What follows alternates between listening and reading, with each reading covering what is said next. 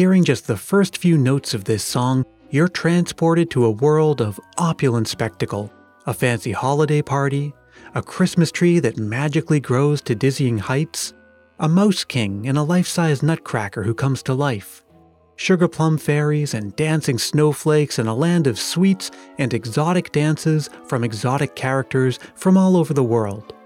The unmistakable music and imagery of the Nutcracker is as much a part of our Christmas landscape as Santa Claus himself. And attending a live performance of the ballet is a cherished annual tradition for families all across the country. Whether you live in a large city or a small town, there's probably at least one production of the Nutcracker near you. But of course, it wasn't always that way. The vast majority of the Christmas traditions we observe today in America got their start somewhere else usually England and Europe. The Nutcracker, too, got its start somewhere else, Russia in this case. But the interesting part is that it didn't become a Christmas tradition until it reached America. And as far as Christmas traditions go, this is one of the newest ones we have. We're talking very new here. And it's all the result of a chain reaction starting with the formation of the Soviet Union, changing cultural tastes in America, and a little help along the way from Walt Disney. I'm Brian Earl. This is Christmas Past. Our story begins at the Imperial Mariinsky Theater in St. Petersburg, Russia. It's 1892, and we're right in Russia's golden age of classical ballet. Composer Peter Tchaikovsky had already written the scores for Sleeping Beauty and Swan Lake. So the director of the Imperial Theaters commissioned him to write a new score. It would be for a ballet based on the story The Nutcracker and the Mouse King, written by the German author E.T.A. Hoffmann in 1816. It was revised and translated into French by Alexandre Dumas in 1844. That's the same Alexandre Dumas who wrote The Three Musketeers and The Count of Monte Cristo. The story follows the basic plot of the Dumas adaptation, in which a young girl named Clara receives a beautiful nutcracker as a gift on Christmas Eve. She falls asleep with the nutcracker in her arms, and as the clock strikes midnight, strange and magical things start happening. And believe it or not, that original production in 1892 was not considered a success. The Nutcracker in Russia received mixed reviews.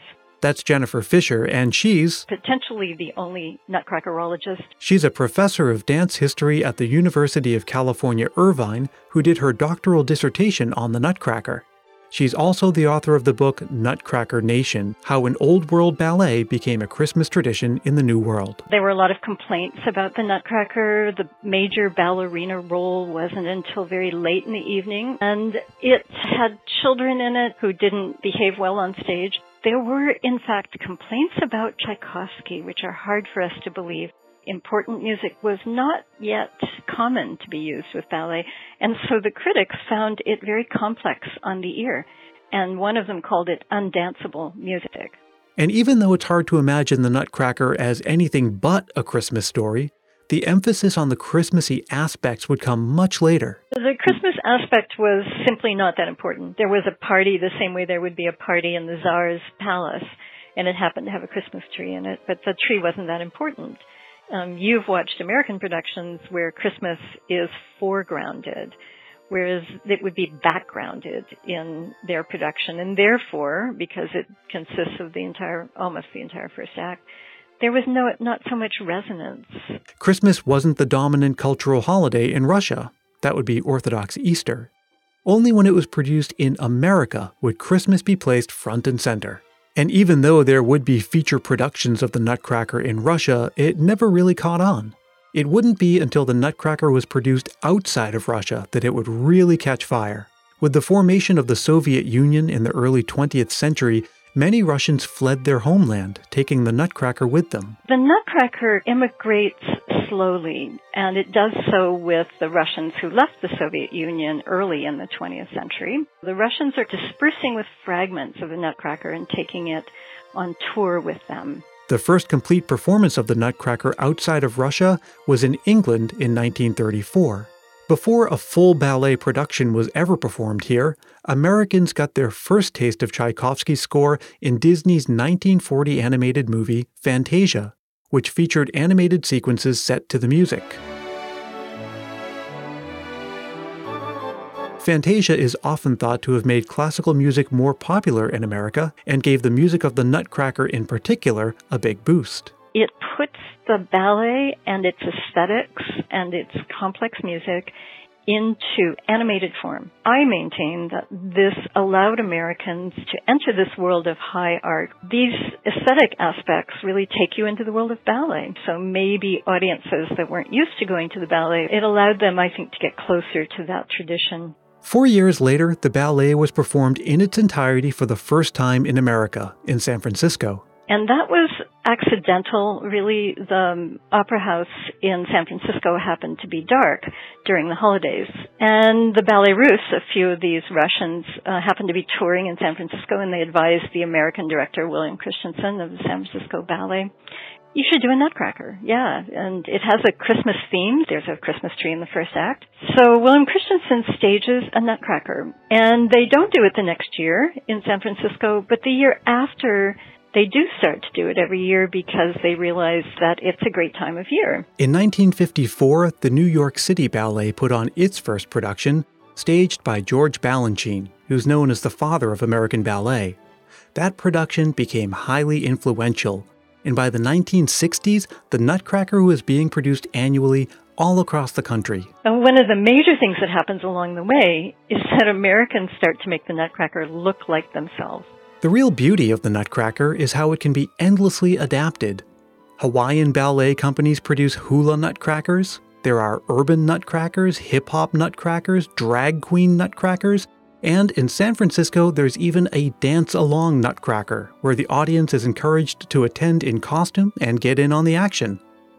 Because of all of that, the Nutcracker is now the most popular ballet in the world ever and it accounts for between 30 and 90% of the annual income for ballet companies that produce it.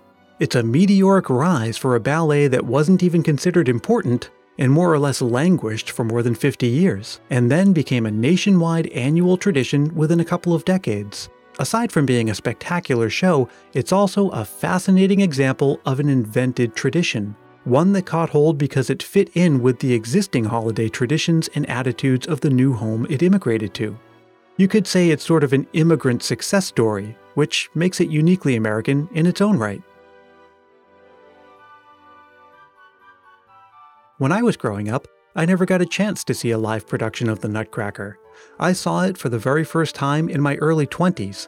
Going to see it was one of the first Christmas gifts that my wife gave me while we were still dating, and I remember really enjoying the music. Of course, that music has gone on to become part of many people's annual Christmas traditions, and Christmas music is one of the things that makes the season great. I know that's also true for Johnny in California. Christmas means a lot to me. As I got older and even when I was a kid, one of the things that really stood out was the Christmas carols, the Christmas songs. And a lot of people, they say it gets old, it grates on them, but my family, my small family, my sister and my father and I, we had a lot of fun always singing just classic Christmas songs together and listening to different renditions, talking about some of our favorites. I feel that nostalgia and that carried through to me as as an adult and even to this day when we get into, you know, the season, I can go days and days and throughout the entire month of December and parts of January just playing those songs on repeat. And that's something that really sticks out to me every single year. And I think it will stick out no matter what every single year for the rest of my life. Johnny's one of the hosts of the video game podcast, the Super Co op Squad. Check it out wherever you get your podcasts. Now, what are some of the things that you love about the season? Is it the music, the sights, the sounds? What kind of recipes are you making? What kind of parties are you looking forward to going to? Well, I want to hear about it and I want to share it with everyone. So record a voice memo into your phone and send it to ChristmasPastPodcast at gmail.com. And if you don't want to share a memory, you can also use that email to just drop me a line and say hi. I respond to every message I get, and I really do want to hear how your Christmas season's going, how your plans are coming along, and what you're looking forward to. Christmas Past is produced in sunny San Mateo, California by yours truly, Brian Earl. I'd like to thank Dr. Jennifer Fisher, potentially the only nutcrackerologist, and Johnny in California. And of course, I'd like to thank you for listening. You can follow along on Facebook, Twitter, and Instagram by searching for Christmas Past Podcast, and you can find more information about the show at ChristmasPastPodcast.com. Be sure that you subscribed, and if you have a moment to tell a friend or leave a review, I'd really appreciate that. I hope you're having a wonderful Christmas season so far, getting to experience the sights and sounds and spend time with people you love. And I know that I would love it if you joined me again next time for more stories from Christmas past.